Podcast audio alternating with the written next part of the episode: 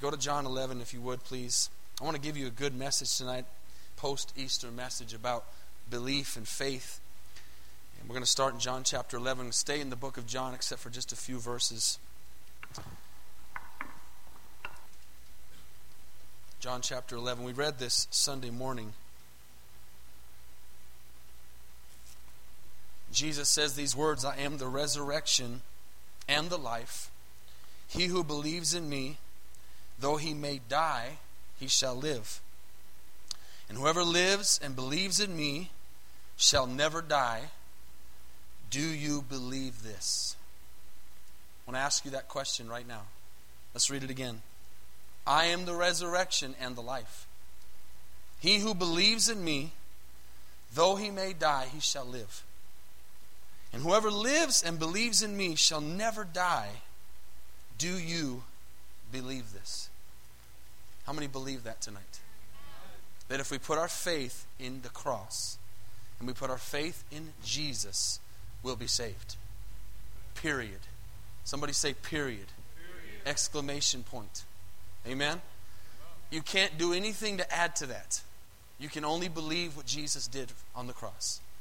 There was a man who was struggling hard in school to pass a test. Everybody's been there. And everybody's hated that.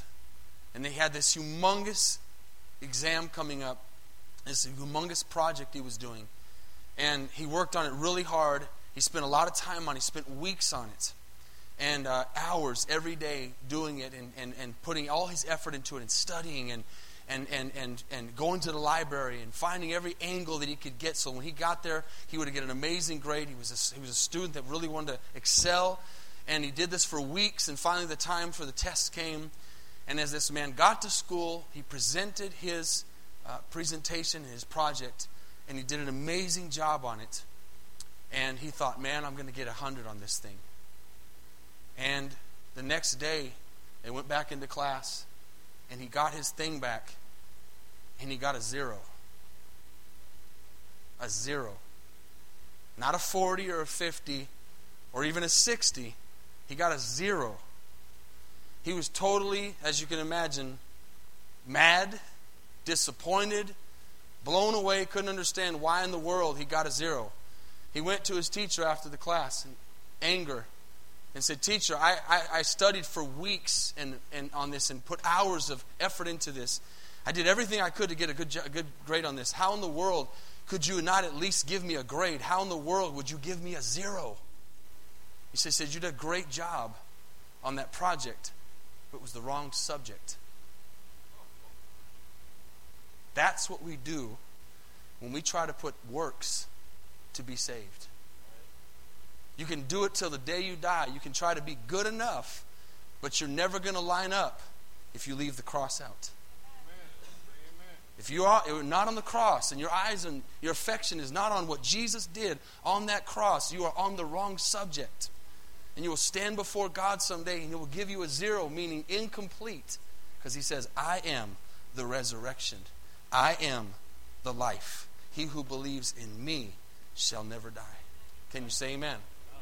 Amen. Let's go to the book of, sorry, chapter 19 real quick. I want to just follow this up. You know, they say on Easter, you know, a lot of people go to church religiously, and I like to say that the following service is the true test of a, of a good church. Amen. The next service, not Sunday, that Sunday of Easter, but the following service, which a lot of times would be the following Sunday. This is a good Wednesday night turnout. Amen. So we're not religious in here tonight. We're what we call believers. Amen. How many are believers in here tonight? Amen. How many are believers in here tonight? Amen. Not Christians, believers. We are believers tonight. Amen. Someone asks you that, you know, that word Christian can be watered down a lot. I'm a believer. He didn't say he who is a Christian, says he who believes in me. I'm a believer. I believe Jesus died on the cross. I believe Jesus rose from the dead, and I believe he is not there. Can you say amen? He is risen tonight. Amen. Let's look at this real quick. This is a follow up to Sunday. I want to read quite a few verses, so get your Bibles open and look on with somebody. We're going to go to the end of when Jesus is, is dying on the cross. And you know what? We need to read this more often than Easter. You know what? You ought to read the book of John about once a month. You ought to go back and read the book of John, regardless of whatever else you're reading. Read the book of John over and over again because it's about salvation. And it reminds us what Jesus did for us. Amen? So on the cross, in verse 28, it says, After this, Jesus, knowing that all things were now accomplished, the scripture that the scripture might be fulfilled, he said, I thirst. Now, I'm not going to look at this particular one, but when he says now that the scripture would be fulfilled, church, we are reading the completion of the prophetic spoken over Jesus that gives verification to the faith that we have tonight. Okay, I want you to understand that tonight. I want you to understand that Jesus was not an afterthought. That Jesus did not come along as a, oh, it's not working out. Let's do something else. Jesus was planned ever since the beginning. Amen? He was there. The Bible says, in the beginning was the Word. And the Word was with God. And the Word was God. And the verb is Jesus. So Jesus was not an afterthought. The cross was not a thought. The cross was not a, oh, we messed up, let's do something else. The tomb is not an afterthought, it was a plan. And so we see here, just starting off, he says, that it might be fulfilled from the Old Testament, I thirst. Now, a vessel full of sour wine was sitting there, and they filled a sponge with sour wine, put it on hyssop, and put it to his mouth. And Jesus, when Jesus had received the sour wine, he said, What I like to say is the most powerful words in the Bible it is finished. And bowing his head, he gave up his spirit. I love that because Jesus was not killed. Jesus was not killed. Jesus gave his life. For God so loved the world that he gave. He didn't say, For God so loved the world that he'd let the world kill him. He says, For God so loved the world that he gave his only begotten Son. Amen? Follow with me.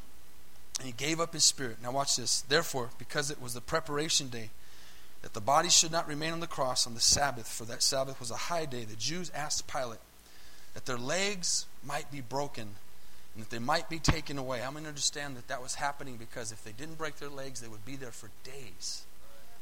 They would slowly and, and, and very painfully die that death of, of uh, ex, ex, uh, how do you say, asphyxiation because they would try to have to push up on those legs to grab that breath, and it would last for days sometimes. They didn't want to have bodies on the cross during the Sabbath, so they went to these soldiers, or these criminals, sorry, and they broke their legs. They broke their. Can you imagine having your legs broken? You're already in pain as it is. They break their legs. Both the both both the criminals. Watch this. Then it says, then the soldiers came and broke the legs. Verse 32 of the first and the other who was crucified with him. But when they came to Jesus and saw that he was already dead, why? Because he gave his life. He said, It is finished. He didn't wait to die. He said, I'm done.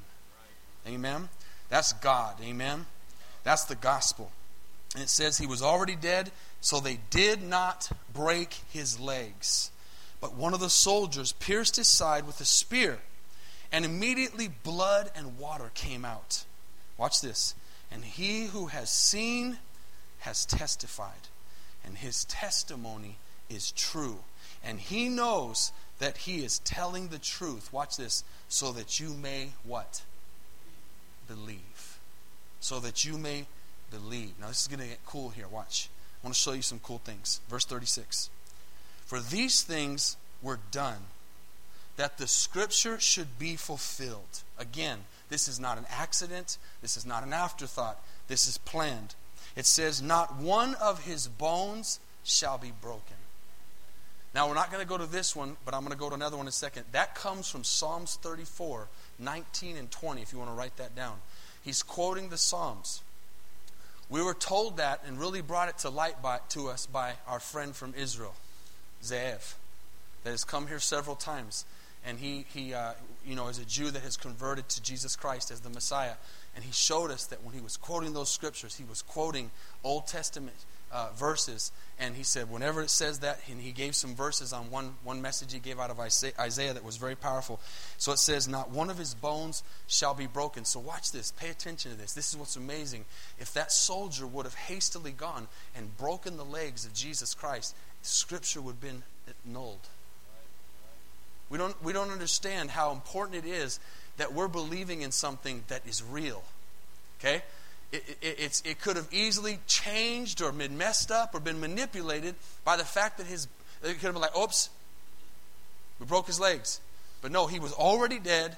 So they went to break his legs, and God, through the Holy Spirit, told that soldier, He's already dead. And then he grabbed the spear, not knowing what he was doing, but he was being led by the Holy Spirit, and pierced him in his side, just like the Bible says. And I tell you all the time, it's amazing to think that that was being acted out, not by a movie script, not by a drama or a theater thing. It was being done in real life and unless it was true, if it wasn't true, those, th- those people would have have to been doing what? Acting out the, the Bible. They would have had to been reading it like a script and say, okay, the, uh, Psalms 34, 19, 20 says, soldier, that you're not supposed to break his legs, so don't break his legs. And then it says in the Old Testament too that we got to pierce him in his side. So go get this. Like a, they'd have to be like a script, but it's not a script. It was truth, and it was gospel and is what saved us, church, because it was fulfilling the Old Testament. Can you say amen? It was our destiny for Jesus to die on the cross because we're Barabbas and we needed a Savior. And watch this. Go with me to the book of Zechariah. I know it's a little bit hard to find. It's in the Old Testament near the end. I want you to see this. I want everybody to go that's got a Bible to the book of Zechariah. Because the following verse, as you're looking for Zechariah, says Another scripture says, They shall look on him whom they pierced. I want to look at Zechariah chapter 12 real quick. It's not very far from where we're at. It's in my Bible, it's about 200 pages. Zechariah chapter 12. Give me an amen when you get there. I just thought this would be a good follow up to Easter. Just to give you some stuff that'll just build your faith up. If you don't already have faith, how many, God, how many know God wants us to walk with faith? He wants us to know that we're not doing this religiously, that we're not believing religiously, but we believe. We really believe. I don't know about you, but I really believe this with all my heart, all my soul, all my mind, and all my strength. And as we get to Zechariah, I want you to think about something tonight. I'm going to get real deep into your backyard for a second. I want to ask you a question. Robert mentioned at the prayer the persecution that's going on around the world, the things that are happening right now. People's, people's faith are being tested and they're being killed and they're being murdered for their faith. Can you imagine a question? I'm not even going to go, I'm not even going to go tonight to pain or death. I'm going to ask you to ask yourself a question. How much do you really believe in Jesus? I'm going to ask you to, uh, if you have a house that you own, if you don't have a house you own, a car you own, or something. But if someone came to you and said, I want to see how much you really believe in this Jesus you're talking about. Would you give your house for him? Would you give your possessions for him? Would you give everything you had? Would you not even your life, but would you give something up? Like would you sign over? Like if, if not not that we would do that as betting people, but if someone came to you and said, "You you have to sign your mortgage over to me. You have to sign your car over to me. You have to sign this over to me." To, if if you don't really believe, fine. But if you really believe, I want you to put put your house on it. We need to ask ourselves, could I do that? That's the question we need to ask ourselves. Because that's where you find out, man, I really am a believer. Or, man, I'm fooling myself. How many don't want to be fooling themselves? Amen. I'm not trying to even go to, to go to the, the route of, hey, I'm going to cut your head off, or I'm going to shoot you, or I'm going to kill you. Just something that's real important to you, because we saw in the Bible a whole lot of times that Jesus would come to people, like that rich young ruler, and he says, hey, I want you to go sell all your possessions and follow me. And that man went away sad. He didn't really believe. I, I can tell you tonight, I believe I would do it. I would give everything up. I would give everything I own because I believe in my heart that these scriptures are true. So John says, as it was written, they pierced him in his side, and every eye would see him. Now, watch this Zechariah chapter 12, verse 10. Look at these words. It's amazing. And I will pour on the house of David and on the inhabitants of Jerusalem the spirit of, look at this, grace. I bet you a lot of you did not know that the word grace was in the Old Testament. Grace and supplication, because we think of grace being a New Testament thing. And he's prophesying about the spirit of grace coming. We're living right now in the spirit, in the, sorry, in the grace period, in the time of grace meaning that we are saved by grace. You have to understand that in the Old Testament, they weren't saved by grace, they were saved by works. They were saved by obeying what, what they, had, they had to do for, for forgiveness of sins and for all those different things. Grace was not around. We are the blessed people to be living in the, what's called the dispensation of grace, which is the 2,000 year period that we are in, that we know it could any day end and start the tribulation and that grace period would be over. But this is being said in the Old Testament that grace would come to the inhabitants of Jerusalem. Go with me. Then they will, look at this, will look on me, capital M, whom they pierced. Jesus is speaking through Zechariah in the book of Zechariah. It's not a third person thing. It says, They will look on me whom they pierced. Church, Psalms was written 1,000 years before Jesus came on the scene. Before Jesus came from heaven and was born of the Virgin and came on the earth and lived the life that he lived. 1,000 years. That's a long time.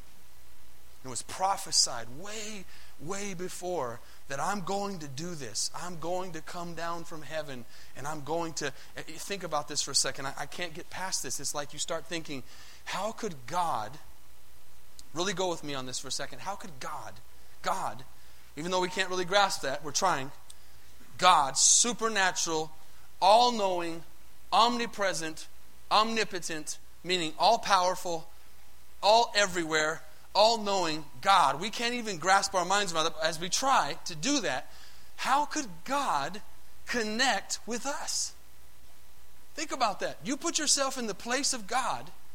Okay? You put yourself in the place of God for a second, and you are God, and you are looking down on your creation, and you are thinking, how can I connect with these people?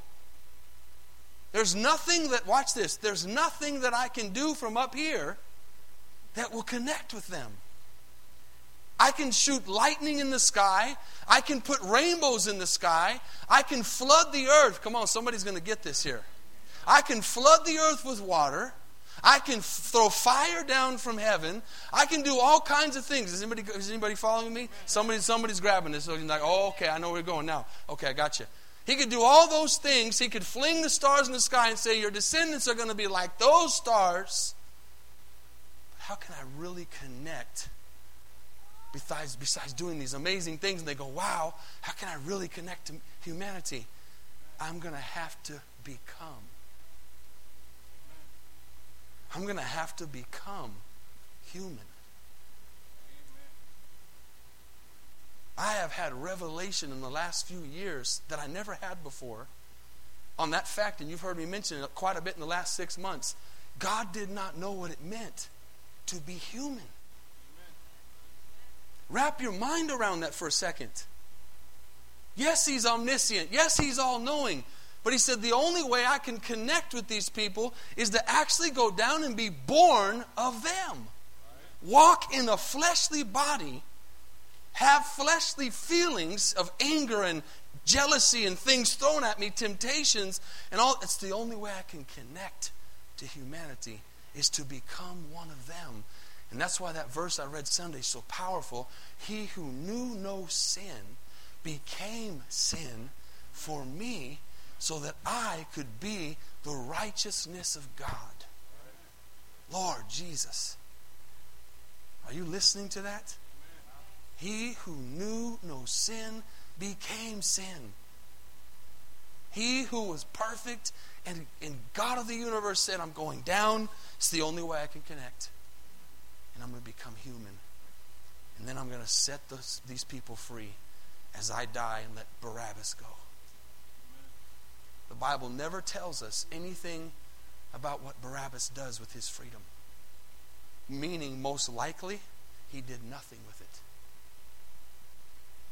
You see the story in Mark chapter 5. Not, you don't need to go there, but with the, the man at the Gadarenes, a demon possessed man who had legions of demons, if you remember the story. He was messed up, man. He had thousands of demons, and the Bible says that those demons went into the pigs And the Bible tells about him that once he was set free, he became the first evangelist of the New Testament and went into 10 cities preaching the gospel. But we never see anything about Barabbas. Why? Because there's a whole lot of Barabbases today who don't understand how real and serious this is that God would come down from heaven and he who knew no sin would become sin for me, that I would become the righteousness of God if I would what? Believe. If I would just believe. How many give me a few more minutes? If I would just believe. I haven't even got to what I want to show you yet. So let's finish this. I didn't even finish this verse and the, the spirit of grace and supplication that they will look on me whom they pierced. Yes, they will mourn for who? Him. Did they mourn for him at the cross? Yes. His mother and his disciples mourned for him. Watch this. As one mourns for his what? His only son. And grieve for him, capital H, as one grieves for a firstborn. I'm trying to get you, church, to fall in love with the Word of God because it's amazing. If you're just coming to church and you're on superficially just kind of hanging out and just showing up, you're never going to get it. But if you just begin to say, God, reveal your word to me, really show me that this is not just some book. This is the most verifiable document that was ever written in the history of the world. And it is God's manual for my life and it is everything that I need to make it in life, you will have a change. You will realize I am Barabbas, but I'm not going to stay Barabbas. I'm going to do something with this salvation that Jesus has given me. I tell other people about the Lord. Let's go back to John and finish. John chapter 19 again. As you're getting there, hold that for me for a second. I want to read you something that I thought was very powerful. Did you know that the, the resurrection of Jesus Christ, actually his death, his life, and his resurrection, is considered to be the most verifiable event ever? Ever? I've always told you we don't have to have faith to believe Jesus walked the earth. It's a fact. Don't have to have faith to believe that Jesus Christ died on the cross. It's a fact, it's a historical fact. The only thing we really have to have belief for is what? To believe he rose from the dead. That's really where the faith comes in. The rest is historical. But and we know that by the fact that we live in 2016 AD. For Christians, for believers, it's not AD, it's AR, after resurrection. Amen. Amen. But he changed the course of history when he came to this earth. I want to read this to you. Two of the world's greatest legal minds. Okay? Two of the world's greatest legal minds. Some of you might know who they are. I didn't. But some of you who've been in school recently might. One was named Sir Lionel Luckhoo.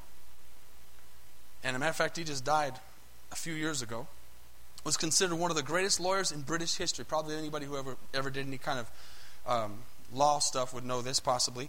He's recorded in the Guinness Book of World Records as the world's most successful advocate. Y'all with me? I know it's Wednesday night. Pay attention. Don't start thinking about what you got to eat later, what you got to do later. Is important. With 245 consecutive murder acquittals. Guinness Book of World Record. 245 consecutive murder acquittals. That's how good he was. He was knighted by Queen Elizabeth II. After, sorry, twice. I missed that part. He was knighted twice. After his completion, complete, sorry, examination of the facts, he said, I humbly add that I have spent more than 42 years as a defense lawyer appearing in many parts of the world. This is his words. And I say unequivocally, the evidence of the resurrection of Jesus Christ is so overwhelming that it compels acceptance by proof, which leaves absolutely no room for doubt. Now, we don't, I don't need this to believe. I'm just giving you something to build your faith. This is a man who is the Guinness Book of World Records. He know, he's an advocate, he's a lawyer. Because you know what the world tries to tell us? The world tries to tell us that we're stupid for believing these things. Well, it sounds to me like they're stupid because the Bible says only a fool says in his heart that there is no God. The other one is Simon Greenleaf, 1783 to 1853. Anybody ever heard of Harvard? Harvard Law School? He founded it. One of the founders of Harvard Law School, Simon Greenleaf. Here's what he says He authored the authoritative three volume te- uh, text, A Treatise on the Law of Evidence. So we're talking about evidence here, okay? Which is still considered the greatest single authority on evidence ever written on legal procedure. Greenleaf literally wrote the rules of evidence for the U.S. legal system. He was certainly a man who knew, to, who knew how to weigh the facts. Y'all still here? Greenleaf, Greenleaf was an atheist. Until he accepted a challenge by his students to investigate the case of Christ's resurrection. How many saw the movie God's Not Dead? The new one's coming out in a couple days. Go see it. Go spend your money. Instead of going to some place to eat, go to that movie. No, thank you for that one lonely amen. We need to support these movies, church. And says he, he, was an atheist till he went to investigate this. After personally collecting and examining the evidence based on rules of evidence that he helped establish, so he used those same rules that are in law school, Greenleaf became a Christian and wrote the classic book, Testimony of the Evangelists. And after thorough investigation of the resurrection, concluded this watch this. Simon Greenleaf, co founder of Harvard, the resurrection of Christ, listen, is the most verifiable fact of ancient history. the most verifiable fact of ancient history. How many believe? Testimony of the Evangelists. The most verifiable book of the New Testament. Sorry, of the world. Or event, sorry. Let's, let's close. 38. Actually, I'm going to have to pass. I'm, no, I, I can't. 38. After this, this is right after we said they should look on him from Zechariah. Joseph of Arimathea, a very rich man, being a disciple of Jesus, but secretly for fear of the Jews, asked Pilate that he might take away the body of Jesus, and Pilate gave him permission. So he came and took the body of Jesus. This is off the cross. And Nicodemus, who at first came to Jesus by night, if you remember Nicodemus from John chapter 3, also came, watch this, this is amazing, bringing a mixture of myrrh and aloes of about a hundred pounds. That's a lot of that's a lot of stuff. They took the body of Jesus, bound it in strips of linen with the spices, as is the custom of the Jews to bury. And now, in the place where he was crucified, there was a garden, and in the garden, a new tomb. This is Joseph's tomb, in which no one had yet been laid. So there, had, so there lay Jesus because of the Jews' preparation, preparation date for the tomb was nearby. Now, verse 1 on the first day of the week. Mary Magdalene went to the tomb early while it was still dark and saw that the stone had been taken away from the tomb. And then she ran and came to Simon Peter and to the other disciple whom Jesus loved. Now, watch this closely. If you ever think that you've doubted or you feel bad because you don't so always believe or your faith gets attacked or you feel like it's a little down, just join the club. Because Mary Magdalene came out of the tomb, or came out and said, who, who, who Jesus loved, came out and said, He's risen.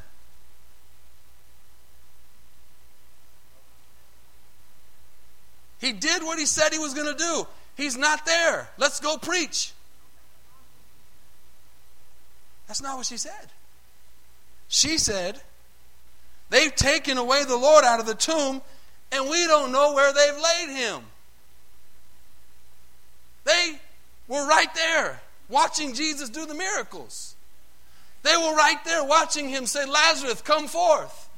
They were right there saying, Stand up to a paralytic for 40 something years at the water, and he stood up. They were there when he put mud on a blind man's eyes and he had sight. They saw all these miracles that you and I have never seen. And the day came, and they didn't even go to the grave even with the slightest expectation, like, hey, she didn't come out and say, hey, man, I went in thinking I was going to see, you know, he wasn't going to be there, but she didn't even say that. She just said, he's not there. Are you listening to what I'm saying? That she's saying he's not there. Duh. He's not there because he said he wasn't going to be there. But she wasn't saying he's not there because he's not there. She was saying he's not there because they took him somewhere, and I don't know where they put the body. She didn't even believe. That's crazy to me. Mary Magdalene. So, watch this. This is, this is kind of funny. Peter, therefore, went out. And the other disciple, that's John because he's writing the book but he doesn't even mention himself. And they were going to go to the tomb. This is a funny verse. I like how God throws this kind of stuff in. He says, So they both ran together. They ran.